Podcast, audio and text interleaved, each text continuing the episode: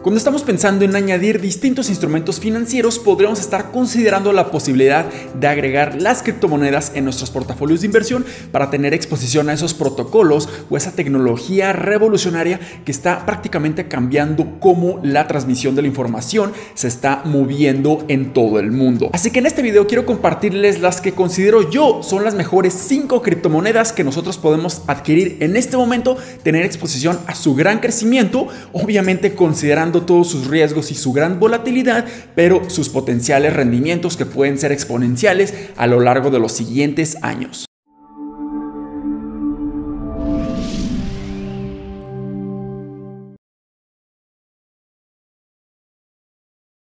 Hola, ¿qué tal? Mi nombre es Humberto Rivera y bienvenidos de vuelta a Vida Financiera, donde hablamos de finanzas, inversiones y generación de patrimonio. Así que si estás muy interesado en estos temas, considera suscribirte, dale like y comparte este video con tus familiares y amigos. Y definitivamente las criptomonedas han tenido un impacto económico y financiero muy muy importante cuando se trata de su tecnología que pueden estar proponiendo a todos los mercados, ya sean centralizados o descentralizados. Y es por eso que nosotros podremos estar considerando tener exposición a estos grandes crecimientos y esta gran revolución con las criptomonedas. Pero cabe mencionar también que no estoy promoviendo ningún tipo de compra o de venta de esos instrumentos financieros, ya que son muy muy riesgosos, son demasiado volátiles y nosotros deberemos estar haciendo nuestra propia investigación para saber si realmente todos estos instrumentos se adecuan a nuestro perfil de inversionista y si realmente conocemos todos los riesgos implícitos que podría traer todo este tipo de inversiones. Pero en este video no vamos a estar hablando a muchísima profundidad y detalle de cada una de las criptomonedas, ya que nos llevaría muchísimo más tiempo. Pero si ustedes están interesados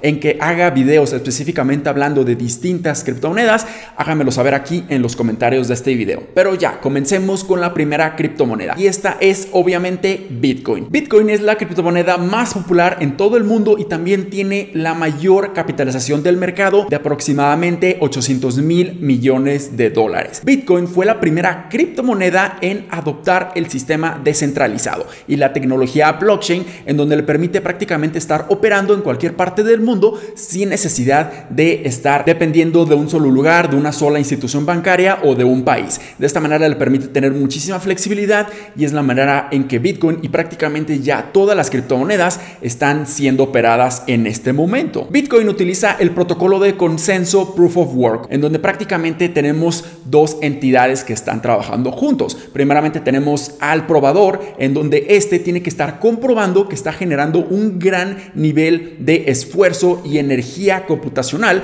que relativamente es muy muy costoso, para que de esta manera los validadores estén realmente validando toda esta información y comprobando que realmente todo este trabajo computacional se hizo, para que esto quede registrado en toda la cadena de blockchain. Y este protocolo de consenso fue el primero en ser creado, pero obviamente va a tener muchas limitantes a comparación de otros tipos de protocolo de consenso que vamos a estar hablando a continuación en otras criptomonedas. Y principalmente las debilidades que el Proof of Work tiene es que principalmente el número de transacciones que se pueden lograr son muy muy limitadas. También el tiempo y el costo por cada una de las transacciones es muy muy elevada y muy tardada, por lo que esto hace que cada uno de los movimientos o cada una de las transacciones que se pueden hacer en la blockchain de Bitcoin sean muy muy lentas. También tenemos que estar agregando que el poder computacional es muy muy elevado. Esto quiere decir que necesita muchísima energía en todo momento en cada una de las transacciones, por lo que no es tan eficiente a comparación de otros protocolos de consenso. Y podemos estar diciendo que Bitcoin es como la primera generación de todas las criptomonedas, es el padre de todas las criptomonedas y es por eso que aún tiene muchísima relevancia. Pero algo muy muy importante a mencionar de Bitcoin es su poder deflacionario o su efecto deflacionario, en donde este prácticamente tiene un gran beneficio a muy largo plazo. ¿Y a qué me refiero con esto? Bueno, conforme vaya pasando el tiempo, probablemente el precio de Bitcoin vaya a incrementar debido a que tenemos una cantidad limitada de criptomonedas de Bitcoin en todo el mundo y ya no se van a poder replicar o hacer más en un debido momento. La cantidad máxima de Bitcoin que van a existir en circulación en todo momento van a ser veintiún millones de monedas. Esto quiere decir que ya no van a existir más. Esto va a ocasionar que cada vez sea aún más difícil empezar a minar todas estas Bitcoin y va a necesitar aún más poder de procesamiento y mucha más energía para empezar a a continuar minando todas estas criptomonedas. Esto lo hace mucho más deflacionario. Esto lo hace muy similar al oro en el sentido de que es mucho más difícil empezar a incrementar esta oferta debido a que es una oferta completamente limitada. Y si tú quieres saber mucho más a detalle cómo funciona Bitcoin, cuáles son todos esos efectos deflacionarios e incluso saber qué es el Bitcoin halving, yo voy a dejar aquí un video en las cartas para que tú puedas saber a mucho más detalle todo lo que viene referente a Bitcoin. Y si ahora pasamos a la segunda criptomoneda que yo considero es excelente y también es considerada como la segunda generación de criptomonedas, es Ethereum. Ethereum es una blockchain que tiene una diferenciación muy muy importante y una ventaja competitiva sobre Bitcoin, en donde su protocolo es prácticamente programable y también se basa en muchísimos contratos inteligentes y contratos digitales. Esto le permite manejar muchísimas otras criptomonedas bajo su ecosistema. E T H es la criptomoneda nativa del blockchain Ethereum y esta criptomoneda es la segunda más importante de todo el mundo, con una capitalización del mercado de aproximadamente trescientos cincuenta mil millones de dólares. Lo interesante de Ethereum es que utiliza un código muy muy amigable que le permiten muchísimas otras empresas, negocios y plataformas empezar a correr en esta blockchain de una manera muy muy interesante. Muchas aplicaciones descentralizadas financieras, mejores conocidas como DeFi, ya están utilizando el protocolo y el código o el ecosistema de Ethereum para hacer todas sus operaciones sin necesidad de requerir a un tercero financiero o requerir un país o una institución financiera o prácticamente un banco para empezar a hacer todas sus operaciones. Y además de eso, la red de Ethereum permite el desarrollo y la comercialización de los famosos N F Ts o los non-fungible tokens, en donde son prácticamente obras de arte no replicables, y se ha visto un crecimiento enorme en todos estos tipos de obras digitales que nunca se había visto en el mundo, por lo que es bastante interesante a considerar. Y realmente creo yo que Ethereum tiene muchísima más versatilidad y utilidad que Bitcoin debido a todos estos tipos de protocolos programables y mucho más flexibles y amigables, pero también tiene algún tipo de desventaja a comparación de otras criptomonedas que vamos a estar hablando a continuación, y esto es que todavía Ethereum está corriendo bajo el protocolo de consenso que es el Proof of Work. Esto obviamente está ocasionando que los costos por transacción de Ethereum sean muy muy elevados y obviamente el tiempo por transacción también sea muy muy elevado, pero la buena noticia es que Ethereum está transicionándose a un protocolo de consenso que es muchísimo más eficiente y mucho más amigable con el medio ambiente, que es el Proof of Stake, y esto lo va a lograr con Ethereum dos punto cero. Y lo que hace Proof of Stake muchísimo mejor a Proof of Work es que ahora no nos vamos a estar fijando en ese poder computacional o la cantidad de energía o de recursos que vamos a estar utilizando de parte de los validadores o los probadores para generar transacciones en la blockchain. Ahora lo que nos vamos a estar fijando es la cantidad de tokens o de criptomonedas que un validador va a tener en un debido momento, y entre más monedas tenga este validador, mayor poder de staking o mayor poder de validación va a tener, y como recompensa va a estar recibiendo aún más criptomonedas de esta misma red. Y sé que puede sonar bastante confuso, pero no es tan difícil como parece. Pero si tú tienes mucho más interés de conocer y que hable muchísimo más detalle de todos estos protocolos de consenso, déjame aquí también comentarios en el video para que yo pueda hacer un video completamente dedicado a ese tema. Pero definitivamente con este tipo de nuevo protocolo de consenso, Ethereum se volvería muchísimo más eficiente. Y ahora ya podemos estar pasando a la tercera generación de criptomonedas, en donde principalmente o la mayoría de estas ya fueron diseñadas con el Proof of Stake desde un inicio o desde el momento de su creación. Y la tercera criptomoneda que vamos a estar hablando en este video es Cardano. Cardano es una blockchain que es muy muy interesante, que funciona bajo el protocolo de consenso Proof of Stake, y esto le permite tener una gran diferenciación a comparación de Ethereum o de Bitcoin. También es la criptomoneda de tercera generación que funciona bajo el Proof of Stake más grande de todo el mundo,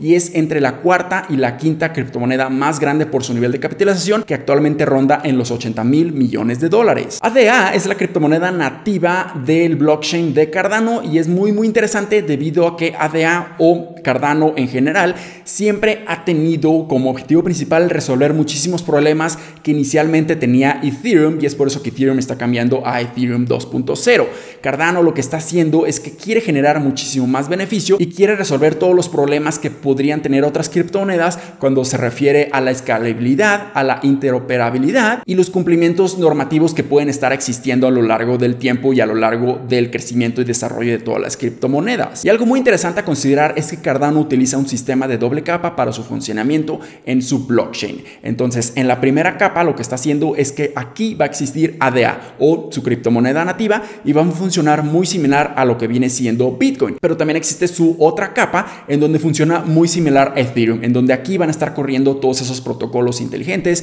todos los contratos digitales, y esto le va a permitir tener muchísima más flexibilidad y van incluso a estar corriendo aquí distintas plataformas de terceros o plataformas externas. Este sistema doble capa le permite tener muchísima más eficiencia en sus operaciones y la hace mucho más rápida a comparación de Ethereum y de Bitcoin. Es como tener lo mejor de dos mundos o lo mejor de las dos criptomonedas más grandes de todo el mundo, y es por eso que Cardano se me hace muy muy interesante y una muy buena propuesta para el mundo de las criptomonedas. La cuarta criptomoneda que se me hace muy muy interesante y que también pertenece a la tercera generación de criptomonedas es Polkadot. Polkadot también funciona bajo el protocolo de consenso Proof of Stake y esta tiene una capitalización de mercado aproximada de veintisiete mil millones de dólares. La criptomoneda nativa que corre en esta blockchain se le conoce como D O T, D O T, y lo que se me hace muy muy interesante en esta criptomoneda es que tiene un sistema de cadenas muy muy interesante que lo podría ser una de las arquitecturas y uno de los diseños más importantes y más revolucionarios en toda la tecnología de las criptomonedas. Este sistema que está utilizando Polkadot se le conoce como el sistema de multicadenas o de parachains, en donde existen múltiples cadenas como si fueran muchas capas o muchos niveles, y estas se están interconectando entre sí para ofrecer una mucha mayor eficiencia en la comunicación, para incluso estar alimentando a su cadena principal que se le conoce como Relay Chain. Lo que hacen estas parachains es que trabajan completamente independientes y tienen distintos parámetros que los programadores o incluso las plataformas que podrían estar corriendo en Polkadot pueden estar poniendo y definiendo en cualquier momento. Y este tipo de arquitectura se me hace muy muy interesante y creo yo tiene muchísimo potencial a largo plazo, debido a que pueden existir muchísimos proyectos o incluso muchísimas criptomonedas corriendo en el blockchain de Polkadot, teniendo muchísima mayor eficiencia a comparación de las otras criptomonedas, y además de eso su capitalización del mercado no es tan elevada como las primeras tres que ya estuvimos mencionando, por lo que podría tener un gran nivel de apreciación a corto, mediano y largo plazo. Y finalmente, la quinta criptomoneda que yo considero tiene muchísimo potencial de seguir apreciándose con el tiempo es la Binance Coin,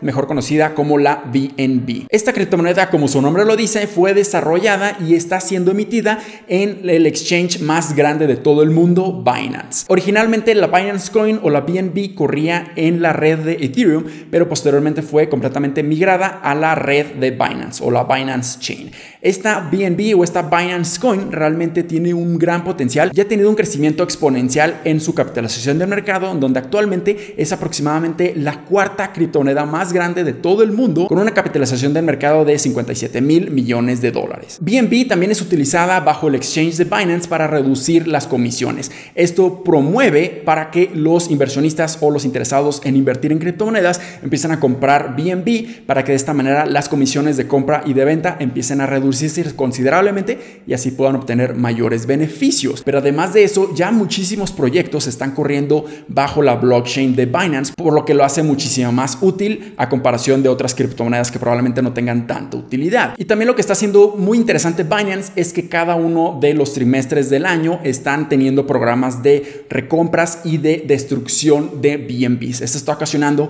que su criptomoneda cada vez existan menos, y esto podría estar ocasionando un efecto deflacionario, en donde en teoría podríamos estar teniendo cada vez menos monedas y esto podría estar ocasionando que su precio empiece a incrementar a lo largo del tiempo. Y ahí lo tienen, estas cinco criptomonedas en mi opinión son las que mayor utilidad tienen ahorita, las mejores propuestas tienen para ofrecer al mercado de las criptomonedas, pero también ofrecer muy buenas tecnologías para que muchísimas plataformas descentralizadas empiecen a utilizarlas y así generar un beneficio para todo el planeta. Recuerden que esto es solamente mi opinión personal, pero creo yo y bajo mis estudios y bajo mis análisis son muy buenas criptomonedas a considerarlas para que nosotros las podamos tener en nuestro portafolio de inversiones y así tener una gran exposición al crecimiento que todas estas tecnologías vayan a tener a lo largo del tiempo. Espero que este video les haya sido bastante útil y educativo. Si fue así, considera suscribirte, dale like y comparte este video con tus familiares y amigos. Nos vemos en el siguiente. Muchísimas gracias y hasta luego.